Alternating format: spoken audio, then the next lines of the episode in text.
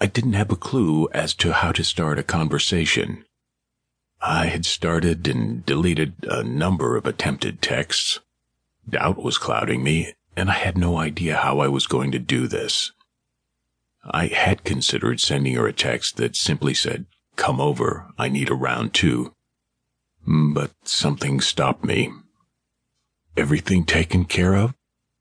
Hmm, maybe it was best to start with what would be at the forefront of her mind. Understandably, though, I wasn't overtly concerned about knocking her up. It should have been a concern, but it wasn't. I didn't want a kid, and I could see where she wouldn't either. But I wasn't stressing over the idea. Who is this? While I saved her number, she didn't save mine apparently. I felt the irritation burn up the back of my neck. How could she occupy my thoughts like this, and I be so easily forgotten? Cole was my only response. There was a solid minute before she sent me a reply. Are you okay? I felt a moment of confusion at that. I texted her back. Did you get everything taken care of? I'm sorry, my day's been hell. I'm a little slow to figure out what you're talking about. Bad day, I hummed and continued to type. Come here, and I'll make it better. You can make it up to me for forgetting me. You want me to come over?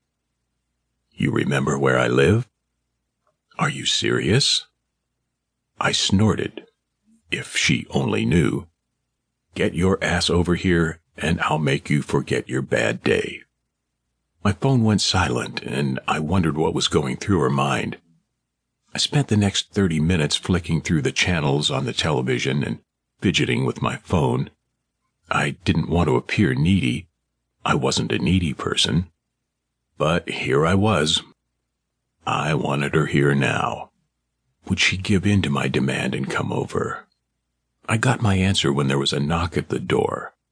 I turned the television off and jerked the door open with an excitement I hadn't felt in years.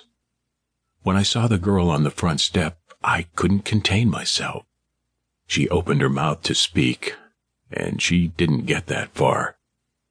I grabbed her by the waist and pulled her into my house, throwing her onto a shoulder and slamming the door closed. She made a sharp noise and something that sounded like a complaint as I carried her back to my bedroom. What are you doing? she demanded, her fists connecting hard with my back. I tugged her down so she slid down the length of me, dragging her down my chest until we were face to face.